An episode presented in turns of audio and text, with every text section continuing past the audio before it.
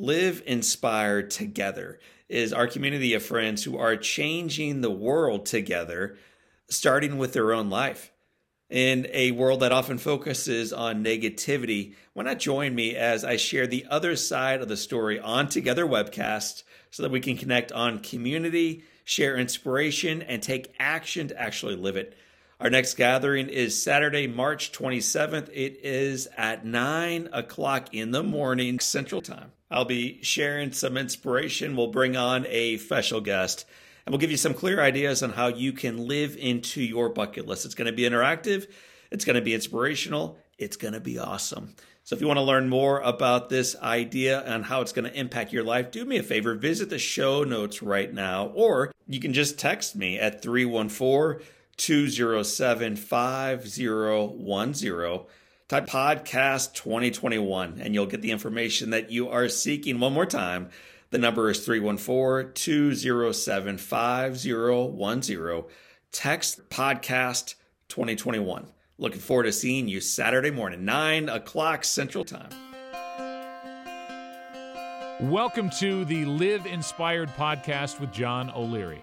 John is the number one national best selling author of the book On Fire. He's a world class inspirational speaker, and he's the host of the Live Inspired podcast.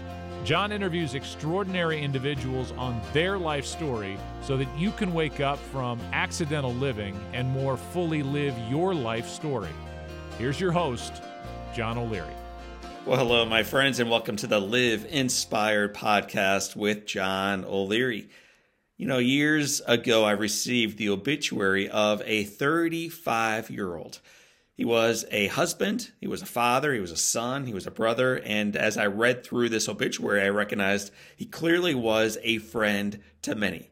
The name of the gentleman who passed away was Aaron. And as I read this obituary that eventually went viral, I never imagined that years later I would have the opportunity and the honor of interviewing his wife. And that's exactly what we're going to be doing together today.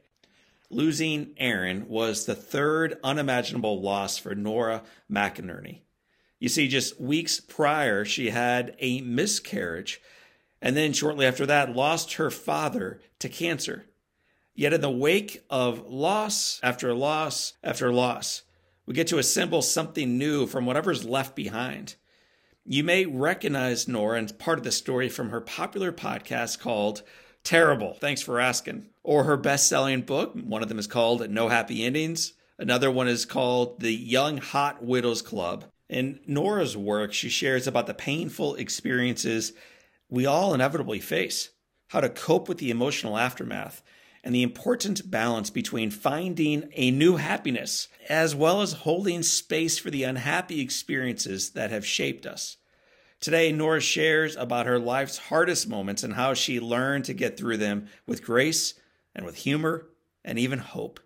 In a year riddled with so many painful losses for so many of us, with political divisiveness, with social isolation, and so much more, this conversation is a reminder that life will have incomprehensible tragedy and that the headwinds that we are experiencing right now are real. And yet, here's the great news, and yet, the foundation is firm. You are not alone, and the best days remain ahead. My friends, join me right now in welcoming our newest friend. Her name is Nora McInerney. Nora, welcome to Live Inspired with John O'Leary. Thank you for having me. When people ask you who don't really know you, Nora, how, what, what do you do for a living? What do you do for oh, a living, oh, Nora? How do you I respond say, to that? I say, tell me what you do.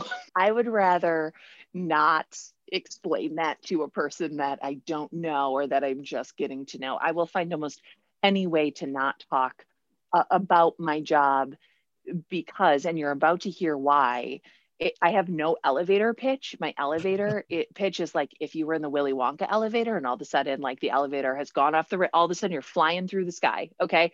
You got to go save your grandparents. The house is going to get foreclosed. There's a lot of jumps that are made.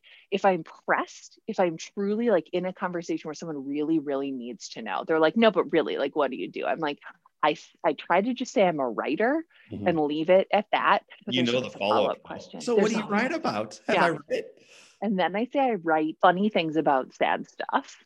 I've written several books. I have a podcast called Terrible Thanks for Asking, and a, a, a very highly viewed TED talk called "We Don't uh, Move On from Grief, We Move Forward with It," and all. And I have a I have a company called Still Kickin', and I started a group called the Hot Young Widows Club. My books are called No Happy Endings, the Hot Young Widows Club, and It's Okay to Laugh, Crying is Cool Too, and Bad Moms. Listing out all of those titles, it's just like, what is wrong with this woman? the resume is thick and intense and awesome. And I'm the kind of guy that wants to lean in and learn a lot more about it.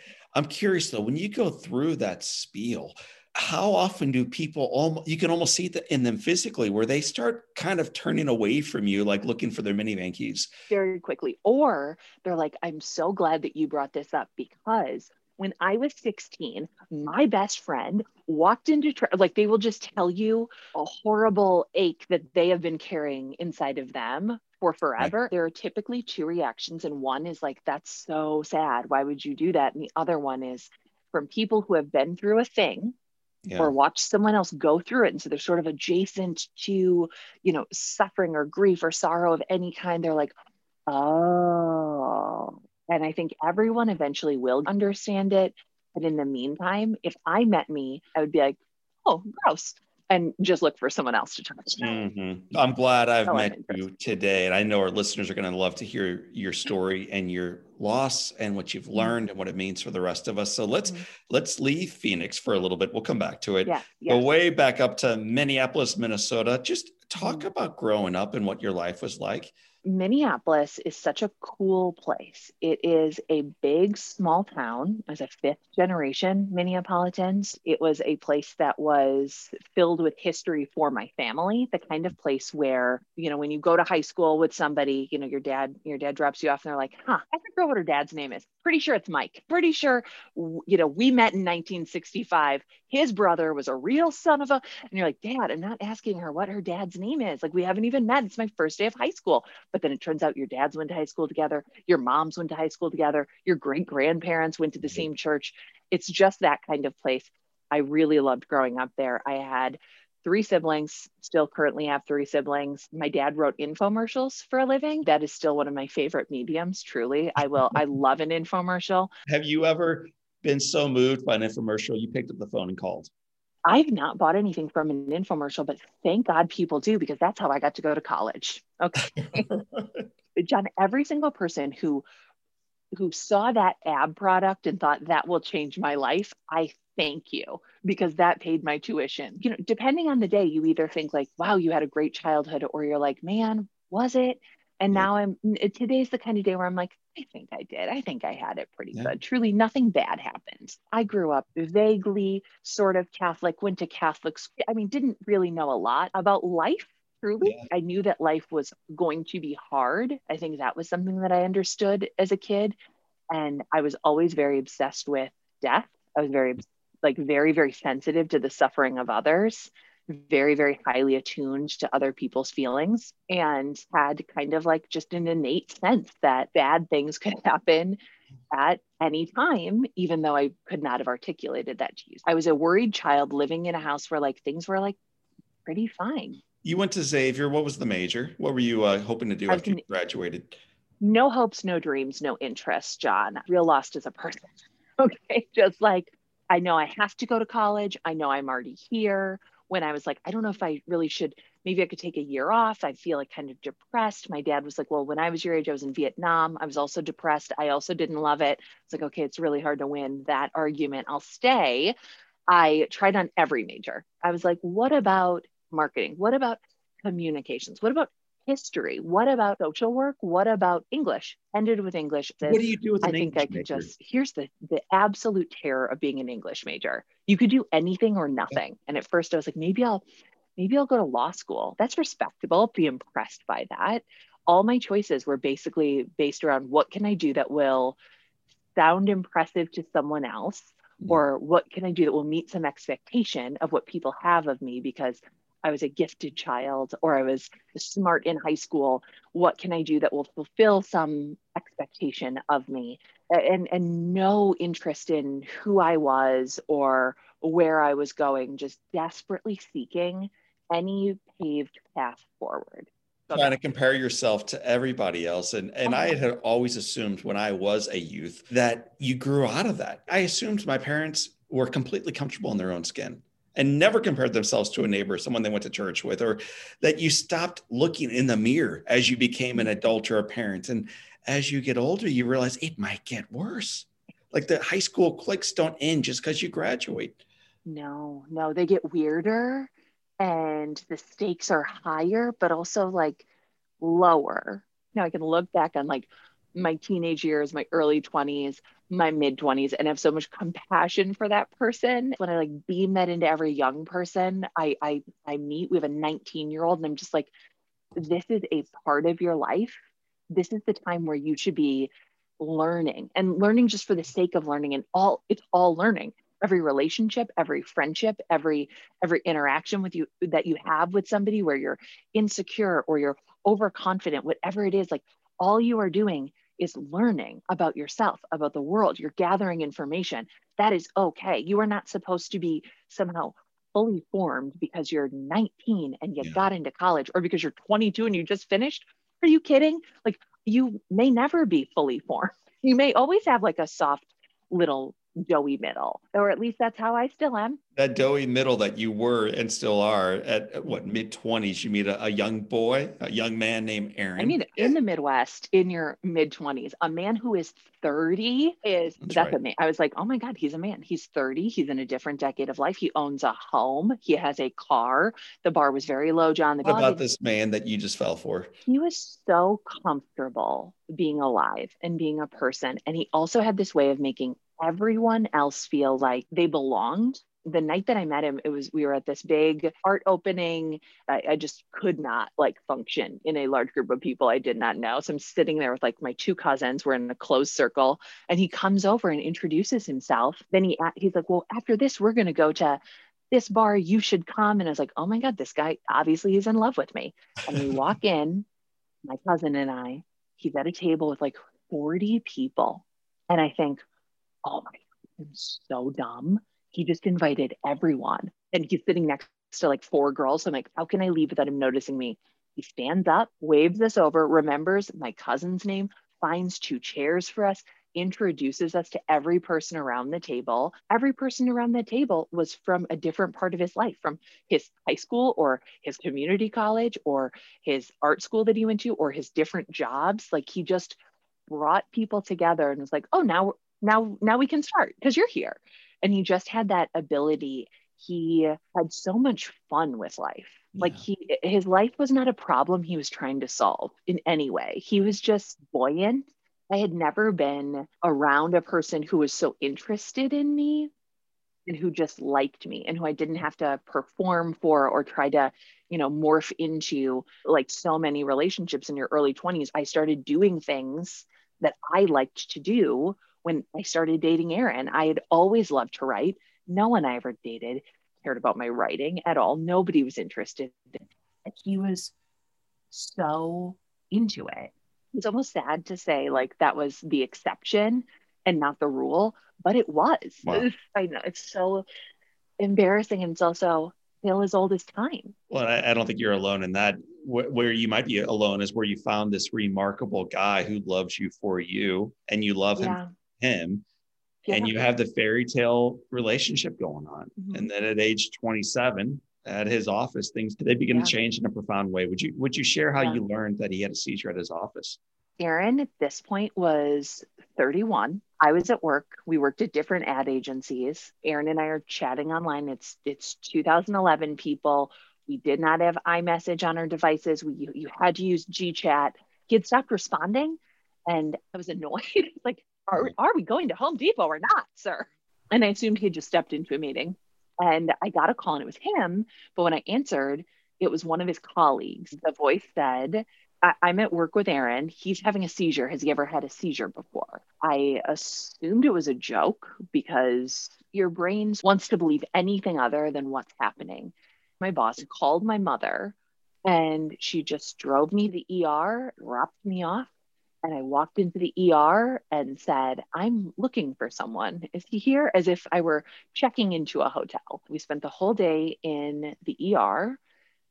as he went through all of these tests and they found that he had maybe it was a heart murmur so maybe that's why and you know we had just revarnished our floors uh, in his house so maybe it was that you know you you you just never know is he stressed out um, has he been sleeping? And they wanted to do a MRI.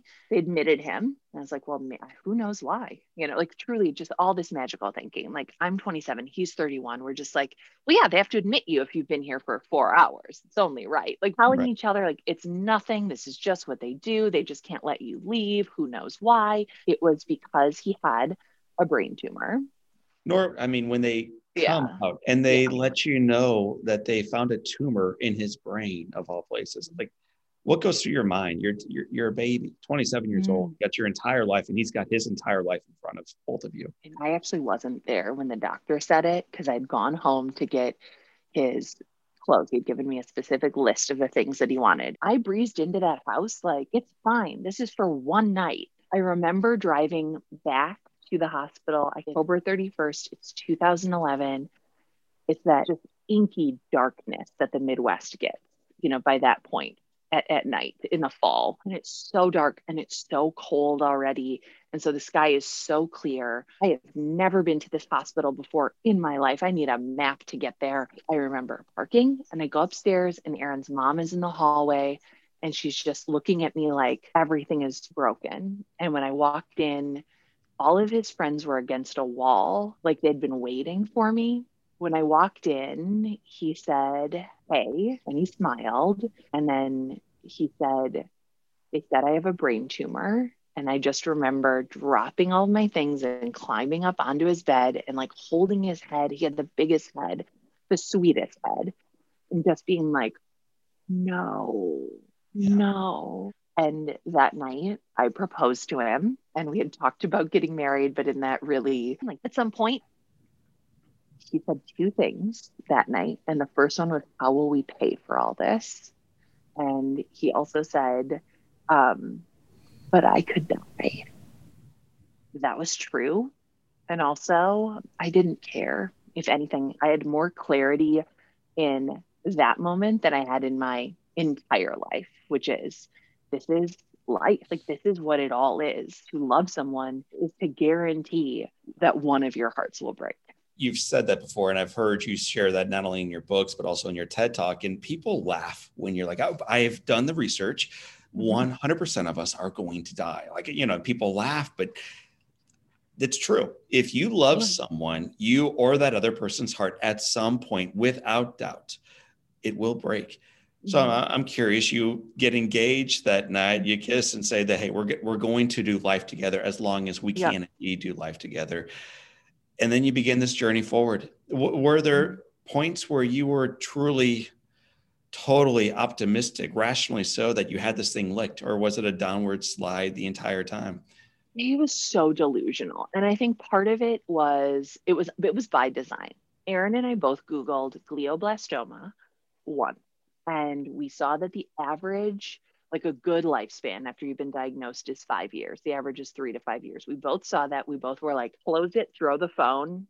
Yeah. I had assumed before this that you would take that information and you would i don't know live life to the fullest in whatever tim mcgraw song that would mean right? Like you gotta go jump out of an airplane and and do all these, you know. All rides. We're just we're gonna right. do it all. Well if that's the kind of life you lived sure that's living to the fullest but most of us actually live like really blissfully average lives. For us we got a house and we had a baby. We were still putting money in a 401k we we had told the doctors at that first meeting like we don't want to ever have a countdown even if you think we need one. Like just tell us what the next thing is that we have to do and we'll take it appointment by appointment. And i think we got very good at living our lives and having the sickness having cancer take up the space that it needed but not being like the first thing. Yes. Not being like the biggest thing in the room at all times even though there were times where it absolutely was, but they took out his brain tumor and then we saw the MRI and it didn't look like it was there anymore. But his oncologist was very honest with us, which is like, well, that just means like those little cells are sneaking in there.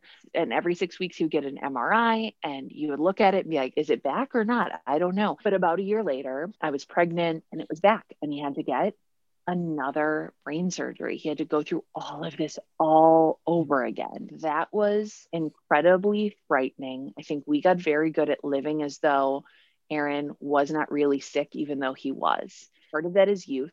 Part of that is the way that we wanted to do it. And part of it, too, I think made it hard for the people who did love Aaron, who were not his family, to really kind of get it and understand and be able to show up in a meaningful way. Right. You know, we'd be at work. They would just assume like, oh, he's fine. Look at, he's at work. We're moving toward fall of 2014 when your entire world just begins collapsing all around you. Okay. Over the course of a month and a half in fall 2014, yeah. and correct me on the dates, October 3rd, you lose yeah. your pregnancy. October 8th, you lose your dad. And November 25th, you lose your husband. Yeah. In a, a, period of you know 40 days, your baby, your daddy, your husband. Yeah. yeah. Not the best series of events. Looking back on it, is there anything that you wish you and Aaron would have done? Whether that's words, a trip, party, friends, living funeral, anything that you wish you would have done that maybe one of our listeners might benefit from thinking through as they endure eventual losses in their own life? I don't spend a lot of time on that because I know why they didn't happen. I wish I had more video of Aaron. The minute right. you turn on a video camera, everything changes. It's not the same. People don't act the same, you know, like you know when you're being taped, like it it changes the energy of a room. I mean, the technology on iPhones was not that great. And so the videos that we have are very few and far between. And so I don't have a lot of his voice. And I'd asked Aaron, would you want to record something for Ralph? Would you want to write something for Ralph? He was like, no. And as much as I would, you know, love to be able to hand Ralph a stack of envelopes filled with wisdom from his dad, that wasn't who Aaron was. Mm. It just was not the kind of thing that he was going to do. And I think that it would have been harder for him right. if I would have really, really insisted on those things. I I wish he would have done less chemo. The fall is when things really, really started to fall apart, but I could tell sooner. I could tell in like April, May, June that these were our last. Like I could just tell. And he was still going in and getting this inpatient chemo for three days a month and he would stay in the hospital. And it was a lot and it made him feel terrible. And i just think what if we didn't? But we did. But we did. So there's all those sort of like feel good things that you could do. And also i am a writer and i don't know that i would be able to do that for my kids. And i've also heard from a very small sample of people, but I have heard from some adult children who got that from their dead parents when they were growing up and for whom those letters were actually extremely difficult because their parent is not somebody that they know and they can sense their parents yeah, like desperation in these letters or now my 21st birthday is about this letter. Now my wedding is about this letter you know? There's nothing that we didn't do that i wish we'd done. But the things that i'm glad we did john is i'm glad we wrote his obituary together i'm glad that we planned his funeral together yeah. i'm glad he made the playlist okay because those were important things to him and i'm glad that we made living wills and then we made an estate plan. I'm very glad we did those things. Obituaries are, I had struggled to write my dad's yeah. after he died. My dad was an infomercial writer, John. He could have written an amazing obituary. Why didn't we just ask him? What's important? What do you want in there? Besides the who, what, when, where, why, besides people showing up at St. Helena's for ham sandwiches after, like what do you, what do people need to know about you? And instead, my siblings and I tried to write it, you know, as a committee and, you know, doing things by committee. It's miserable years ago, your husband's obituary was forwarded to me. And I, I totally oh. forgotten about it. But then when yeah. I reread it in preparation for today, reading about yeah. you know, Spider-Man, like we found out who Spider-Man actually was. It's yeah. it's him, your husband. Yeah. It's Ralph's dad. And mm-hmm. the way you blended both vibrant life and just like the you know the rawness of raising a child and losing that child, mm-hmm. leaving him behind and leaving behind a wife, but also blending that with what Gwen Stefani or whatever, yeah. you know, the, the humor that spoke to who who he really is at his core yeah. and who you guys were as a couple. It was a beautiful obituary. Yeah. The best lines were his. That obituary was exactly how he was. Like it it got all the way to you, right? Yeah. Got all the way to you. And you read it and you felt something, even though you did not know him. That's what he was so good at, like making sure everyone was invited that was important to me because it, it is such a responsibility to try to summarize somebody else's life for them and to try to make sure that you're getting the right things in there. It's a huge job. It is such a relief to know that he was remembered the way that he wanted to be, you know, which is like not just the sad story, but all those other things, which is like what really makes up a life. That was the final one. But otherwise, it's like, I lost that pregnancy. We were so excited for Ralph to have a sibling. Like I just wanted Aaron to like be as much of a dad as he could be. I knew it was it was absolutely bonkers to try to have another baby knowing I would definitely be on my own at some point. And also it made total sense. I felt like I broke his heart. I felt like even though you know it's not your fault, it's it's a numbers game. It happens all the time. One in four pregnancies, right? It, it just happens. It just happens. There's no real reason for it. I went to the doctor. Like I was so drugged. I had to just like get home as soon as possible. And Aaron had an art show that night, and I did not want him to have to miss it. I knew it was going to be his last one. And so I'm like at the show, bleeding, going through absolute hell, and just like standing there being like, mm-hmm, mm-hmm. so excited. His his art, it was a t-shirt show, yeah. an art show, but t-shirts and his was like sold out and it was doing so well and i was so proud of him and i was just like oh my god these people have no idea. Like these people have no idea. And can they tell the left side of his body isn't really working anymore that his eyes are sort of like drifting and i could see it finally? And i remember being like oh god like this is all going to happen. And i knew my dad was sick and he was in the icu and he had been diagnosed with cancer like five months before and done like a little bit of chemo and been like no um, it's terrible. I hate it. And uh, that was probably from you know agent orange and yeah. being in vietnam. When aaron was sick. I just thought like well i have my dad and that'll be okay. And after my dad's funeral it just got worse. And watching someone die of any kind of cancer. And i and and also especially brain cancer just you know, your brain is an important part of who you are.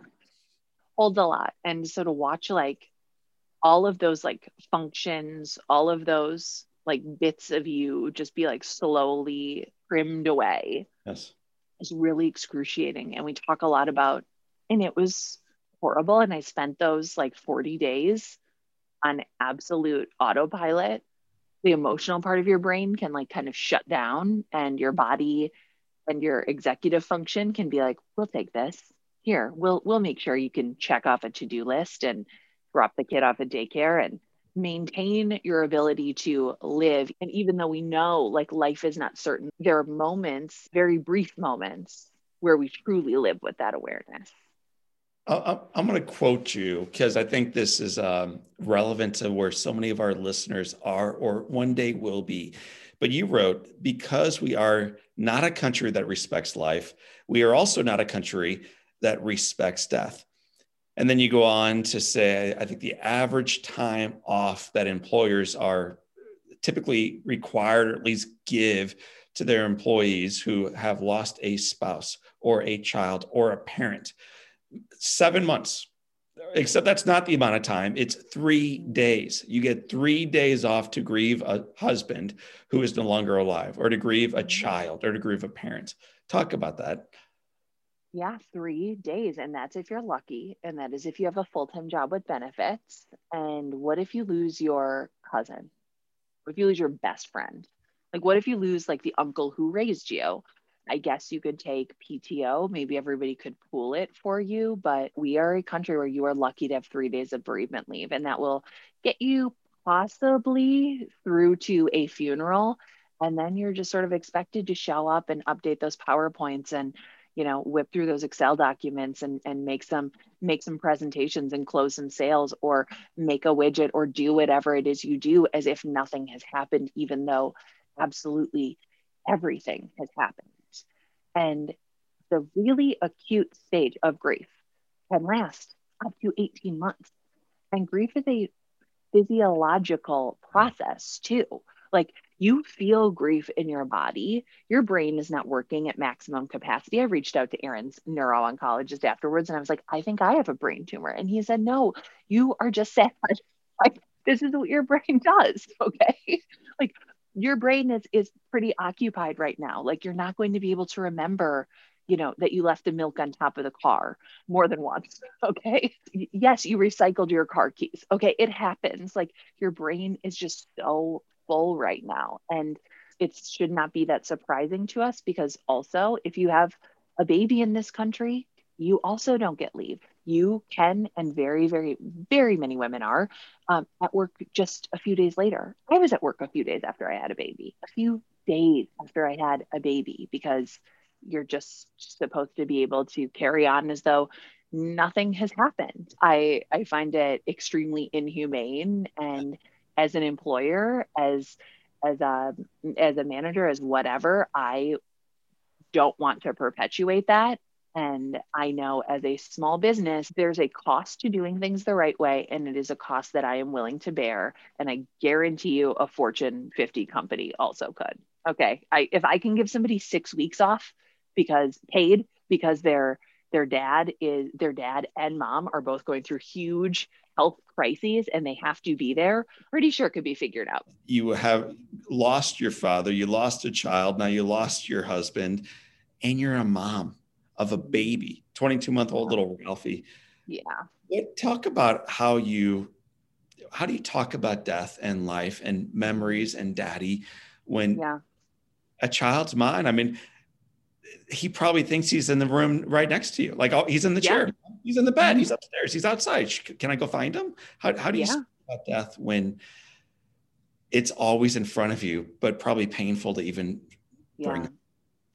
I have never minded talking about Aaron. It's always been a pleasure for me. When Ralph was two, you know their understanding of like what it means to die is really limited i mean you know you can watch the lion king and even that's like a little vague so ralph used to say he was just two he would he would say papa all the time like papa as if he was seeing him as if he were in the room which made me feel like he was now ralph is eight he's still grieving every milestone that goes by every big experience, Ralph lives with an awareness that he has a dad. He has a dad who is dead. He has a dad who he didn't get to know. He also has my current husband, who he calls Maddie Daddy, or or Daddy calls Aaron Papa. With everything else, as you're going through this process, what, what were some things that you, you were doing that retrospectively really were healthy? It was the right way to grieve.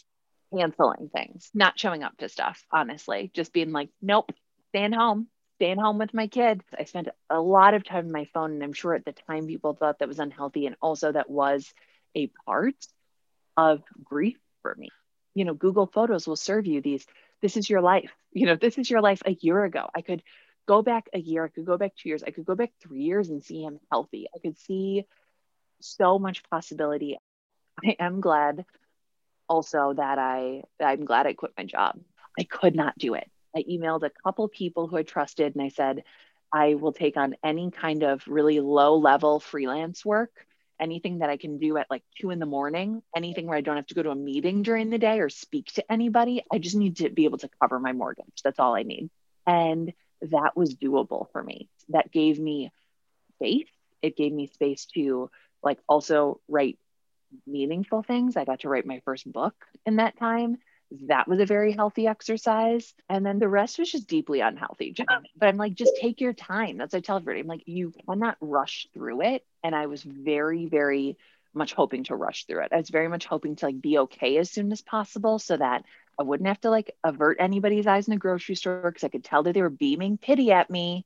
And so I didn't have to pretend and that I just didn't have to be sad. I just didn't want to hurt. And it's like the hurt is a part of it. That's where all the growth is. Like you can't just heal a broken bone by being like it's better now. I don't need the cast. Like no you you do need the cast. You do need to sit still. You do need to be in it. You do need to be inconvenienced. And it's the same for the emotional anguish of grief. Like you got to sit with it. You mentioned the grocery store and and that's probably where many of your worst encounters probably came with well intended friends so I'm curious, what are a couple things that people said or did for you that you, gosh, people do not do this or do not say that And then to flip it on its head, what are a couple things that people did Yeah. that were just beautiful and so life yeah. so much was people showing up in these ways that i never would have asked for. I tell people that your job if you're trying to talk to somebody who is suffering in any way is not to fix it. And once you get that out of your head you can actually say something productive.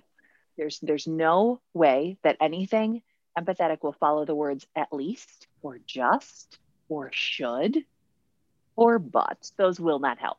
The majority of people showed up so beautifully. I know how hard it is to reach out. You don't need to do anything other than just acknowledge what is and let somebody know that you are thinking of them. So a couple thought starters. Hey i heard what happened. It's terrible. I'm thinking of you. The best way that i can describe this is with a venn diagram. What should you do?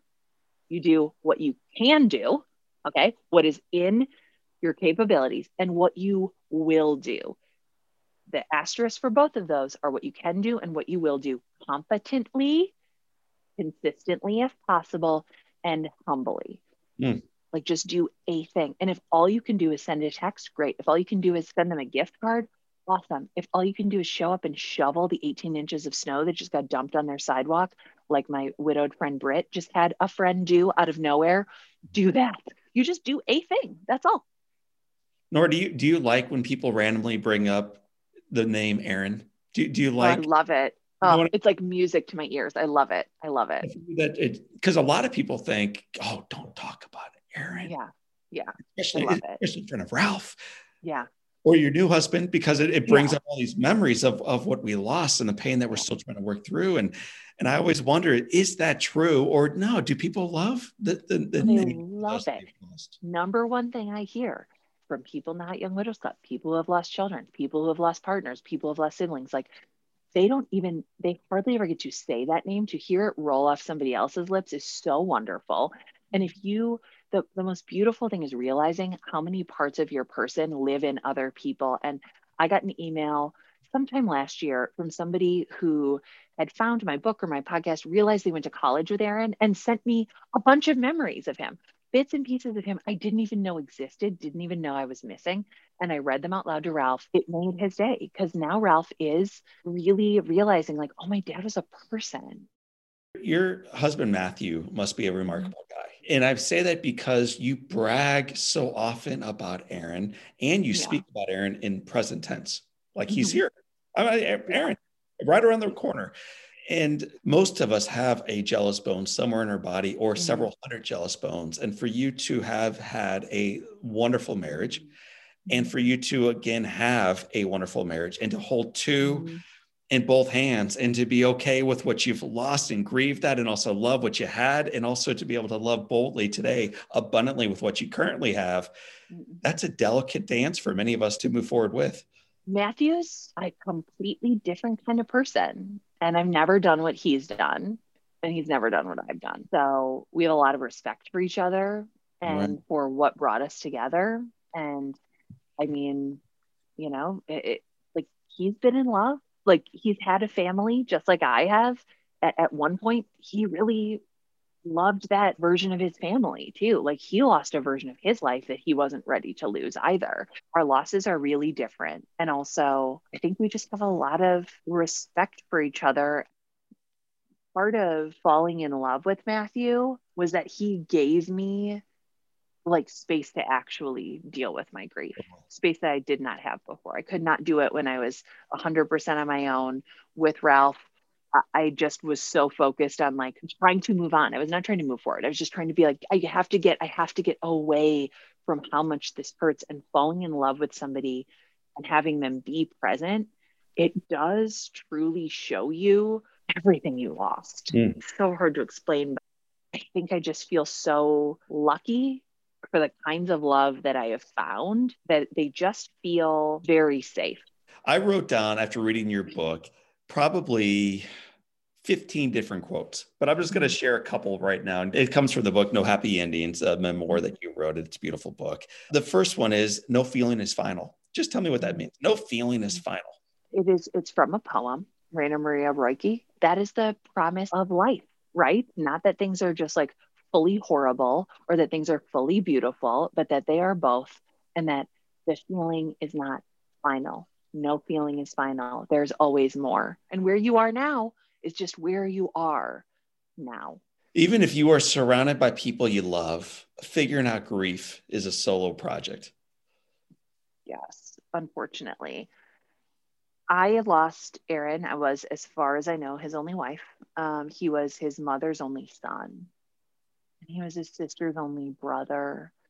And he was my brother's brother in law. And he was my mom's son in law. And he was, you know, a different friend to every one of his friends. And so we all lose different versions of the same person. You want grief to be, and, and in so many ways, it can be and is, there are communal aspects to it. And yet also, it is something that you have to do on your own. I no one could do it for me. I could not do it really like with my siblings because we'd lost such different versions of Aaron that contributes to the loneliness of grief. You know, we're all just going through it differently. And this year, Aaron's death anniversary is always November 25th. My brothers and sister did not call me or text me. I was so hurt and I fired up that group text and I wanted to come in hot. Instead, I said, I know you love me this is what I need on days like this. My brothers were like, oh, wow, we would want the exact opposite. We were raised in the same house, John. We do not grieve the same way. Isn't that bananas? It's just so eye opening for me to be like, these people know me arguably better than anyone else. And even they got it wrong. So, how often can we get it wrong for people that we actually do care about? Mm-hmm. Like, we all want to get it right. Well, I think that goes to this next question that I wrote down. And it's part of the challenge of living according to other people's expectations is that they are subject to change without notice. And then you go on to add, I was too sad for some people. I was not sad enough for other people. Yeah. When you live trying to fit in someone else's expectation, you're just you're just doomed. If you are if you are a somewhat self-aware or perceptive person, you can read a room. You none of my friends, none of my acquaintances had lost their husband. Okay. None of these people had gone through what I had gone through. So, of course, they were curious. Of course, they had like some sort of picture of what they thought it would look like or what it should look like. And that had literally nothing to do with me. And it had everything to do with the kinds of movies they'd seen. And it is very, very, very hard. And I tell grievers, especially fresh ones, I'm like, you do not let anyone else shit on you. You don't shit on yourself either. You don't need to try to judge your own grief against some invisible loss yardstick that somebody else is holding. I know my mom's listening right now. Mom, it's spelled S H O U L D. That's what yes, S H O U L D. Okay. Good, mom. Miss O'Leary, I'm sorry. I do have a disgusting mouth, and John will leave out all the other words I've said. The final quote I want to share before we get into the Live Inspired Seven is in, in your quoting Ernest Hemingway. What a, what a life! But uh, the world breaks everyone, and afterwards, many are stronger in the broken places. many are not, but many are. Many are. Well, one, like look at you look at your mom actually. I mean i know you went through it but like also mrs o'leary uh, like watching that old video of you john i was like oh my god his mom. Like the oh my god i watched an interview of your mom i cried my face off. I mean you're amazing but let's talk about your mom. Okay. I've had several books published and refused to put my face on the front of them because I mm-hmm. recognize what a small part I play in these in these stories. Like I, mm-hmm. I, sit even today on the shoulders of greatness, and I can see no one greater in my life uh, than my mom and dad. They just were extraordinary human beings. They are extraordinary human beings. They're great leaders. They guided us through grief. They refused yeah. to allow us to make excuses for long. Great examples. So, yeah, Mrs. Yeah. O'Leary, uh, mom, what a great example she was and is. Oh, what a good example. I never thought that I had any kind of strengths. Nothing had had truly bad had happened to me before Aaron got sick, and I had assumed that I would be incapable of handling anything difficult. And I'm sure that you have encountered this too. Maybe someone hears your story and could never, could never. Like I could, I just, I have no idea. How would your mom do? How would you do? I could never. Which is like, well, you might have to someday. Is the thing. Like you literally do not have a choice. It's not as if disaster strikes and you are immediately strong I, I had a lot of reset uh, emotional bones. I had a lot to heal. The people who I have met through my work, through Terrible, Thanks for Asking, or through Still Kicking, are people who have been through incredibly difficult things.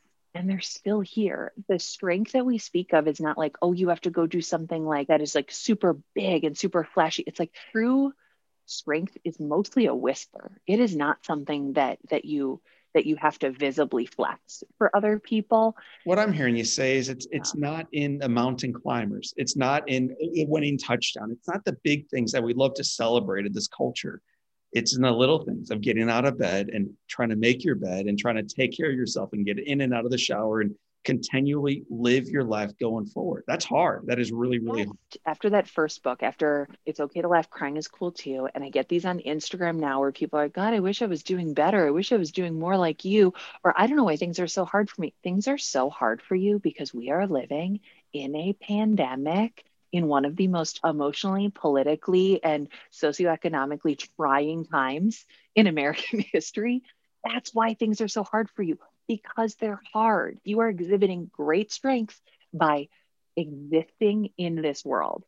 Thank you, John, for acknowledging the people who got out of bed today, who got dressed, who brushed their teeth. It's never, ever been easier to compare ourselves. And I want people to give themselves that same compassion and empathy and curiosity and respect that they extend to other people and to give themselves the same grace and the same benefit of the doubt to be like, you know, honestly, maybe you are doing your best today and doing your best today meant you're still wearing the shirt you slept in, but you logged on to Zoom. Okay. so we're going to begin moving toward the, the, I was about to say finish line. It's really the starting some of the books are called No Happy Endings, The Hot Young Widows Club. It's okay to laugh. It's cool too. The podcast, terrible. Thanks for asking. And you're not for profit, which is just phenomenal. What you're doing over here is still kicking. A lot of work. You've got a lot of words, a lot of heart in the world, trying to love people, trying to heal them, trying to let them know it's okay, that they're not alone and it's okay to grieve. It's okay to be sad and still hope for the promise of tomorrow. Like it's okay to have the yes and. Yeah. Is there a letter or an email or a phone call or a random bump in in an airport that you've received where you're like, gosh, John, out of all the work that I've done, this is one of my favorite stories? Oh, I hate picking favorites. I got one from an older man. Men never read my stuff or listen to my podcast. So I every time I get an email, I'm like, oh God, what did I do now? And he was widowed. He is uh, around my dad's age or the age my dad would be. He said that he found my TED talk and it was the only helpful words that he's heard since his wife died. And I just thought, you know, that's why I made it. Mm. His name was also John. It's like, that's why I made it. That TED talk was an act of passive aggression every griever to be able to pass on to the people around them and just try to get some more comfort from the people who actually do love you and care about you and want to be there for you.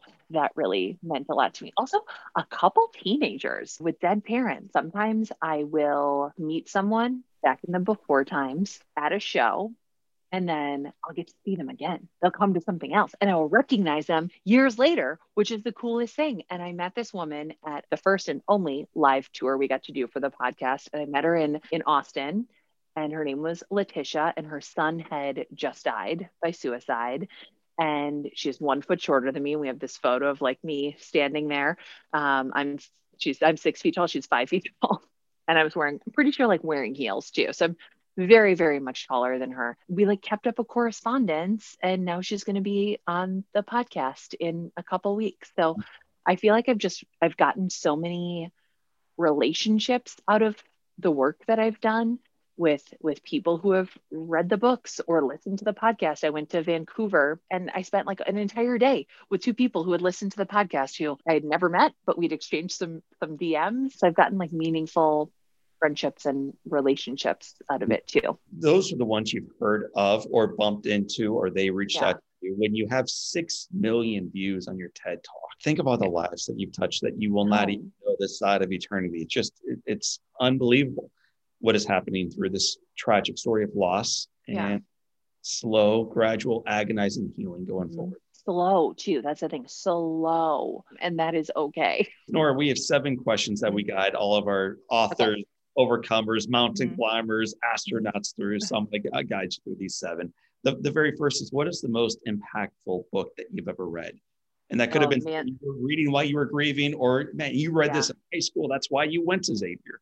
I read Man's Search for Meaning by Viktor Frankl, and I read it first in college when I was so deeply depressed and um, a Christian brother who was like a sort of like a grandfatherly figure to me sent it to me and he had studied with Viktor Frankl in his in his youth. He sent me that book and he told me that it would change my life and it did. It was such a huge perspective shift too. The meaning of life is like life is that we are here, that we live was just so beautiful to me and it was something that I could like go back and like touch on. I still have that first edition that I got, not a first edition, but the first paperback version that was sent to me with like my original underlines, my original dog years. And Aaron read it when he got sick. And he was like, This is this is amazing. This is it. That is one of those books that I keep multiples of. And uh, when I can tell somebody needs it, I give it to them.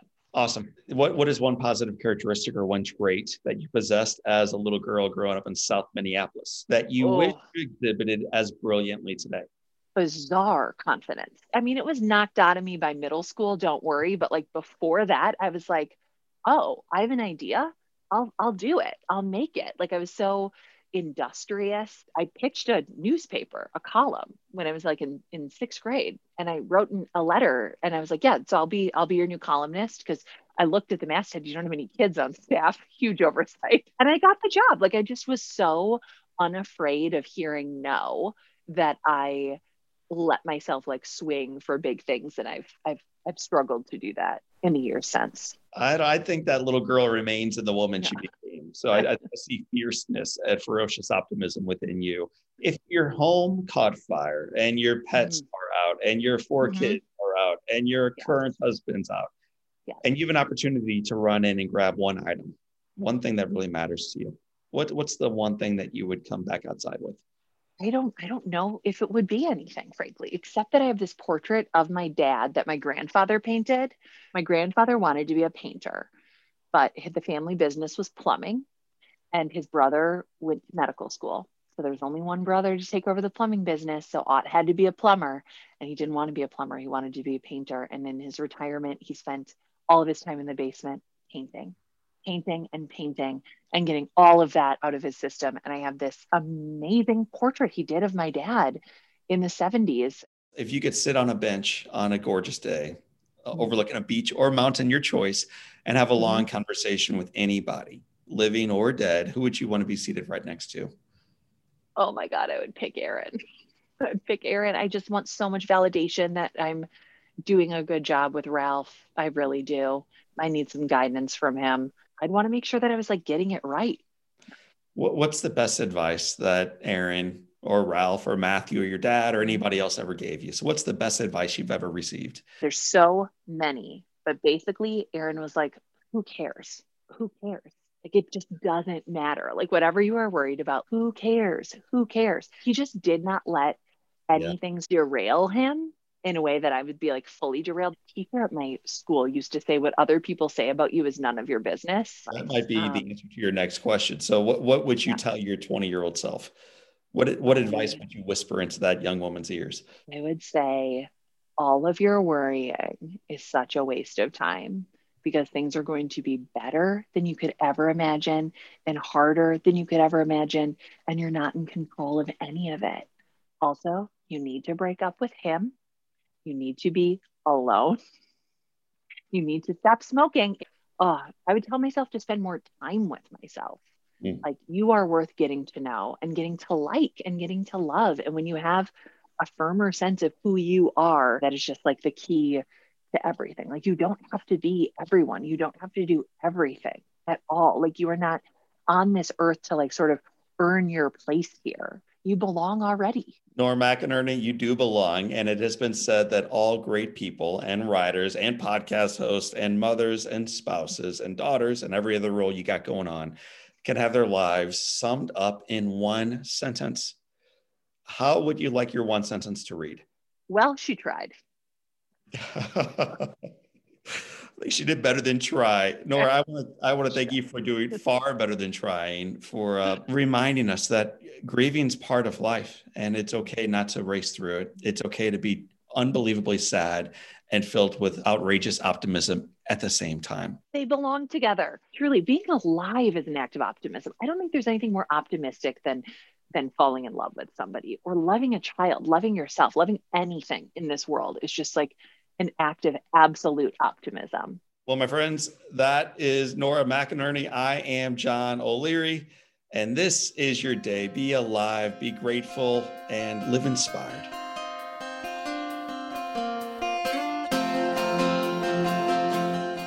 And now, a word from our friends at Keeley Companies. 17 years ago, I had a meeting with a gentleman named Rusty Keeley, and I shared with him that I did not know if I had what it took to become a motivational speaker, to build this business, to touch lives around St. Louis, around Missouri, maybe even as far as Illinois.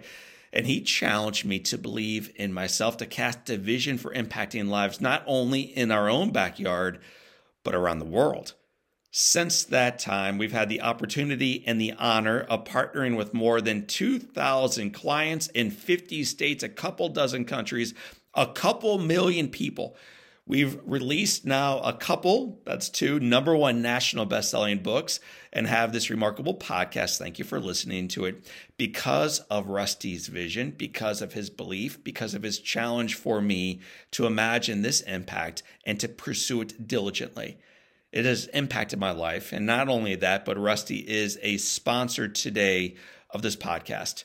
Keeley Companies now does more than $500 million in annual revenue through construction and infrastructure technology, wireless logistics, and development solutions.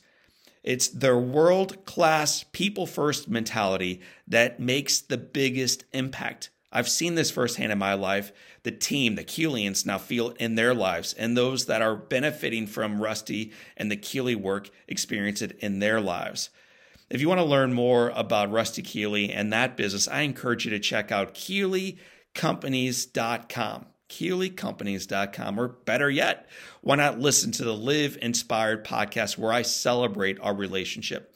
Check it out. It's episode 296. You'll experience there an in depth conversation with my friend, the CEO of Keeley Companies. His name is Rusty Keeley.